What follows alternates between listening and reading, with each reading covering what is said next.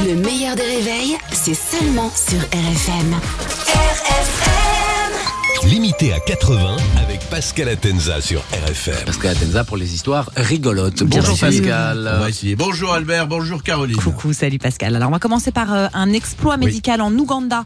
Une femme de soixante-dix ans a accouché de jumeaux. Oui, oui, oui, incroyable. En plus, ils sont deux. Ah ouais, c'est le principe. Oui, bah oui. Le, le médecin dit que c'est un miracle. Alors pour ceux que ça intéresse, l'accouchement ne s'est pas fait par voie euh, naturelle. Oui, tu ne dis pas à une dame de soixante-dix ans euh, de pousser. Hein. C'est pas le bébé qui arrive en oh, premier. Oh, oh là là. C'est médical. Alors bon courage, hein, avoir des jumeaux à soixante-dix ans, c'est difficile, hein, ça fait pas séduit. Il faut changer les couches toutes les deux heures, ça se tâche quand ça mange. Et là, je ne vous parle que de la maman. Imaginez avec les enfants.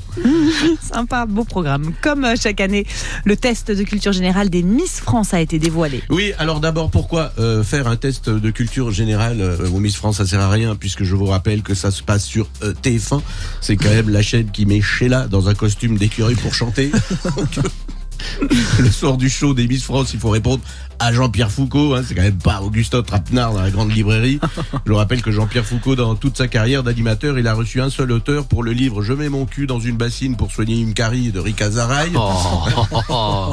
Les soirées des Miss France, dont Alain Delon, je voudrais lui rendre hommage, est toujours président du comité à vie, je sais pas si vous le saviez. Ah non. Alors là, il vient plus parce que, parce qu'évidemment, il est, il est très âgé, et surtout, il vient plus parce qu'il votait pour lui, hein, donc, euh... Cette année, le test de culture générale était particulièrement difficile, et apparemment. Oui, la note moyenne, dix sur vingt, on n'a jamais eu aussi bas. Hein, depuis qu'il n'y a plus Thénardier, enfin Sylvie Tellier, le niveau euh, baisse. Alors, elle aurait fait les gros yeux, là. Enfin, elle les aurait regardés, quoi. Elle a mis un petit peu de temps à arriver. Oui, oui, oui. Ah, on dirait la ah, poupée ouais. d'un Squid Game. Tu ah. sais, un, deux, trois, soleil. J'espère qu'elle n'écoute pas. Alors, mais c'est vrai, c'était difficile, il fallait répondre à des questions très difficiles comme euh, quel jour on est.